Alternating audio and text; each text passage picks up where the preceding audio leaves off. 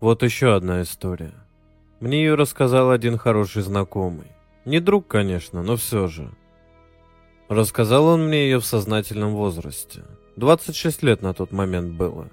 Сам человек адекватный. С одной стороны, мне и хочется ему верить, а с другой слишком уж фантастично звучит. Историю просто оставлю тут на ваш суд. Вот эта история.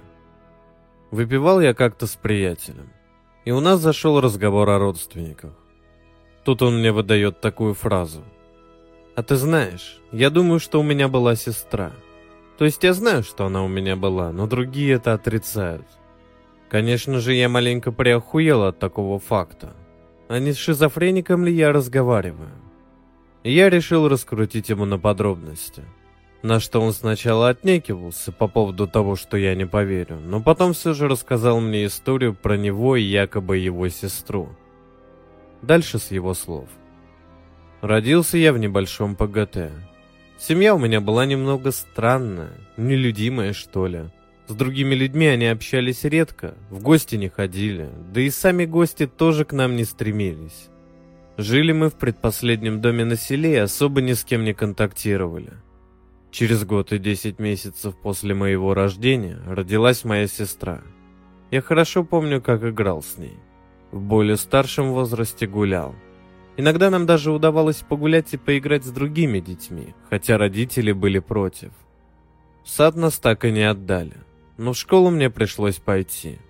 Вот тогда и начались странности касаемо моей сестры. Мать с моей сестрой стали куда-то часто ездить. Мне говорили, что в город, типа на подготовительное обучение для школы. Мол, с садиком не получилось, а теперь вот хотят, чтобы дочка была подготовлена и училась на отлично. Я уже начал было думать, что моя семья становится нормальной, как у всех. Но в один прекрасный день моя сестра пропала. Я четко помню, как в тот день пришел из школы. Мать с отцом тогда были дома, что весьма странно, потому как отец приходил с работы позже матери, причем всегда, а иногда даже задерживался. В доме стояла тишина, хотя обычно в это время мама играла с моей сестрой, или сестра играла одна.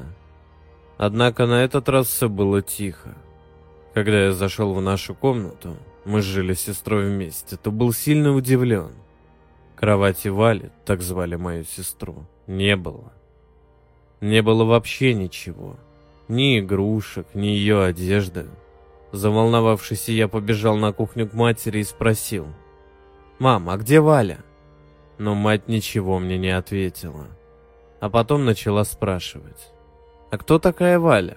Сынок, ты что, это твоя подруга в школе? У меня был реально ступор. Я сказал, «Мамочка, как же ты не знаешь, кто такая Валя? Это же моя сестра». Но мать мне сказала, что не было никогда у меня никакой сестры. Тогда я бросился к отцу, но и отец мне тоже сказал, что сестры у меня никогда не было, и что я все это выдумал. Потом у меня случилась истерика. Я не мог никак успокоиться. Пытался доказать своим родителям, что сестра у меня была, приводил доводы и факты. Ведь я тогда уже был не совсем маленький. Семь лет как-никак. И я отлично помнил свою сестру. На следующий день меня не отправили в школу, а повезли в районную поликлинику к психиатру. Диагноза я точно не помню. Но мне сказали, что у меня на почве чего-то там шок, а сестру я себе выдумал. Мать и отец психиатру сказали, что вот раньше они ни с кем не общались, держали дистанцию, в сад меня не отдавали. Да, они понимают, что это была ошибка и теперь уже ничего не исправишь. Что, скорее всего, это и стало причиной того, что я выдумал себе сестру от одиночества. Однако я не успокаивался. Стал спрашивать у своих одноклассников про мою сестру. И даже у учителей. И вот тут тоже странно. Некоторые сказали, что видели меня во дворе своего дома, играющего с девочкой, и что я говорил про свою сестру. Но с близкого расстояния ее никто не видел, кроме пары ребят, которые несколько раз играли с нами. От этого я замкнулся в себе. Родители опять отвезли меня к психиатру. Тот назначил мне лечение и посоветовал родителям сменить место жительства. Так я оказался сначала в Смоленске, а потом и в вашем городе. До 12 лет я четко помнил мою сестру и продолжал время от времени теребить родителей вопросами. Но потом стал уже сам думать, что схожу с ума, и сестры у меня действительно не было. Дальше она мне только уже снилась. А потом пришел тот возраст, когда пьянки, гулянки, далее студенческая жизнь, потом работа. Так до поры до времени я думал, что скрытый шизофреник, а моя сестра вымысел. Подтвердить я ничего не мог, так как, например, близкие родственники отца погибли. С родителями же матери мы никогда не общались, и видел я их от силы всего пару раз в жизни. Единственным родственником, который к нам приезжал, был мой дядька по маминой линии из Хабаровска. Но тот бывал у нас крайне редко. Последний раз я видел его лет десять тому назад. Но дальше случилось такое, что опять выбило меня из колеи и заставило усомниться в чистоте моего рассудка а может быть в правдивости того, что говорили мне родители. Отец мой к тому времени уже был мертв. К сожалению, погиб в пьяной драке. И вот приехал к нам мой дядька. Приехал для того, чтобы сообщить новость о том, что умерли его и, собственно, моей матери родители. Надо было ехать на похороны, а также решать, что делать с их собственностью. Я поговорил с дядькой, и мы решили, что он с моей матерью поедет готовиться к похоронам завтра, а я приеду через день, потому что надо отпроситься с работы. Да и вообще, я, если честно, этих людей не знал и горевать по ним не буду. Но вот только ночью случилось следующее. Я пошел в туалет, а на кухне горит свет.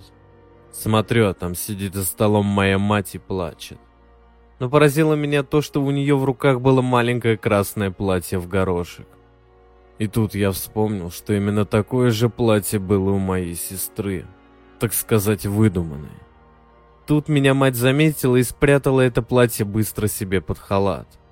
Я уже думал подбежать и выхватить это платье у нее любой ценой. Но как бы это выглядело? Взрослый человек лезет посреди ночи матери под халат. Тем более она бы сто пудов закричала и проснулся бы дядька. Что бы он подумал, увидев такое со стороны? Всю ночь я думал об этом случае. Утром перед уходом на работу я спросил у своей матери про платье. На что она сказала, чтобы я ничего не придумывал. Это была просто тряпка. Ага, блядь, тряпка с пуговицами.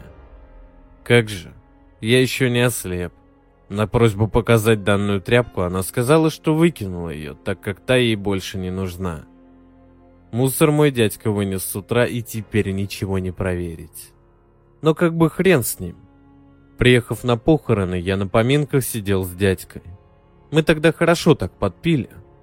Он начал рассказывать об его умерших родителях. Кто они хоть такие, а то я их и не знал. Потом мы вышли на крыльцо покурить, и там я его напрямую спросил о том, была ли у меня сестра или я ебанутый шизофреник. Но тут дядька повел себя странно. Прямого ответа я от него, кстати, так и не получил. Однако существование моей сестры он не отрицал. Тогда он сказал такую странную фразу. «Еще не время». Что он имел в виду? Еще не время знать, что я шизик? Или что у меня все-таки была сестра? Через два года у меня появилась возможность побывать в том самом ПГТ, где я провел свое детство. Первым делом я направился к дому, где жил в детстве. Тут мне улыбнулась удача. Хозяева, мужик и женщина, уже в возрасте, сказали, что жили тут всегда, то есть 19 лет, и хозяева у дома не менялись. Дом им продал мужчина, а жила тут семья – Отец, мать и сын с дочкой. Когда я спросил, почему они решили, что тут были маленькие дети, а именно девочка и мальчик, они ответили, что, разбирая в сарае вещи от старых хозяев, нашли одежду для детей, как для девочки, так и для мальчика. Да и потом нашли фотографии семьи, и на этой фотографии были изображены стоящие и держащиеся за руки мать с сыном, а чуть сзади отец с дочерью на руках но фотографию куда-то, к сожалению, задевали их племянники, которые к ним приезжают иногда на лето. Потом я направился просто по улице и начал спрашивать прохожих и тех, кого увижу во дворах о семье, которая жила в доме номер 11 19 лет назад. Многие отказывались говорить, Некоторые сказали, что не помнят, а некоторые подтвердили, что да, жила семья с двумя детьми, но они уехали так, как что-то случилось. Дальше больше. Я направился к некому Саше. Этот самый Саша, как я помню в детстве, играл со мной и моей сестрой. Здесь меня постигла неудача. Этот Саша в буквальном смысле спился. Меня он, естественно, не помнил, только пытался выпросить денег на опохмел. Однако этот Саша после вручения ему заветного полтинника обронил такую фразочку. «Ну да, чё-то помню. Играл в детстве с пацаном и девкой из одиннадцатого дома. Потом что-то у них там случилось с детьми-то, у этих самых сектантов, или кто там они. Пацан вроде с ума сошел, что ли, а девка хуй знает куда делась. Ну и уехали они в общем. На этом я не стал останавливаться и наведался в местный роддом, посмотреть записи о рождении детей. Однако оказалось, что весь персонал роддома совсем новый. Старых врачей уже нет давно. А все записи уехали в областную больницу, в архив. Так как в самом роддоме они хранятся не более пяти лет. А может даже вообще утеряны, так как в 90-х годах тут хер знает, что творилось. И многими записями растапливали печку. Я, конечно, сделал запрос в областную больницу, но ответа мне так и не пришло. Даже делал повторный запрос, но мне пришел ответ, что данные по моей сестре не найдены. Я пытался поговорить с матерью, но она начинает плакать и говорить что-то типа «Ну, сынок, ну что же ты опять за свое? Не было сестры, не было никакой Валечки». Но тут опять странность. Почему она говорит именно в уменьшительно-ласкательной форме? Я имею в виду Валечка, а не, например, Валя. И так всегда. Одно и то же. Мало того, я думаю, она все же скрывает какие-то предметы от меня. А именно, мне думается, некоторые вещи моей сестры. И, возможно, даже фото. Так как на похоронах моего отца она вертела какую-то фотографию в своих руках и плакала. Когда я к ней подошел, она резко убрала ту фотку в карман, а мне показала совсем другую. А еще я нашел одну фотографию, у которой была отрезана часть. Это заметно, так как немножко криво отрезан уголок. То есть ножницы чуть-чуть криво пошли. Там изображен я с матерью перед походом в первый класс, и, по-видимому, кто-то еще. Еще я как-то у матери в руках увидел советскую куклу, девочку. Она сказала тогда, что несет ее в подарок на день рождения ребенку подруги. Ну какому ребенку нужны старые советские куклы? А она действительно была старая. Несовременная реплика. Да и вообще много странного я за матерью замечал. Что-то она прячет от меня, это точно. Но вот где? Я весь дом перерыл. Есть, конечно, вариант обратиться во всевозможные инстанции, вплоть до прокуратуры, и сделать запросы везде – но тут есть вероятность того, что я шизоид, и тогда меня упекут в психушку, а сестры у меня действительно не было. Еще можно было бы подсыпать чему-нибудь матери в чай, кофе. Но только что? Надо, чтобы это действительно подействовало на нее, и можно было бы узнать правду. К сожалению, алкоголь она пьет мало и редко, и с этим не прокатит. Можно еще доебать дядьку, но это надо делать при личном визите к нему в Хабаровск. Вот еще несколько вариантов. Первое. Моя сестра пропала, умерла, убили и так далее. Я был в шоке реально поехал кукухой. Поэтому родители, чтобы больше не травмировать, решили скрыть от меня существование сестры. Второе. Я сам мог убить сестру и от этого поехать, так как в воспоминаниях у меня проскальзывает такой момент, что за три дня до исчезновения мы с ней подрались, и я ее ударил, хотя делал это крайне редко. Она тогда упала и сильно ударилась головой об забор. Потом она перестала часто играть, была бледная и просилась спать. Я когда в школу уходила, она спала, а обычно она вставала вместе со мной. Может, в тот день она умерла, и я причина ее смерти. Но это только воспоминания, которые я себе надумал, и родители, чтобы меня не травмировать, решили все скрыть. Третье. Я действительно шизик, и сестры у меня никогда не было. Но как я тогда получил права? Мало того, почему некоторые люди все же упоминают, что в моем старом доме, где я жил, жили девочка и мальчик? Я допускаю, что они могут ошибаться, но все же странное совпадение. Четвертое. Родители надо мной проводили какой-то эксперимент. Одевали меня то в девочку, то в мальчика, и, соответственно, внушали мне, что я тут девочка, то мальчик. И Валя — это мое второе «я». Потом они решили этот эксперимент почему-то прекратить. Пятое. Опять же, эксперимент. Мамка с батей на протяжении всей жизни подкладывали, а мамка и сейчас продолжает вещества. Я иногда не могу отличить реальность от вымысла. А в вымысле моем существует эта Валя. Шестое. Валя была призраком или сверхъестественным существом, потому как я помню по детству, что она очень высоко прыгала и быстро бегала. Я порой не мог ее догнать. Еще вспоминаю, что она при мне никогда не ела. Родители почему-то кормили ее отдельно. И таких теорий у меня множество.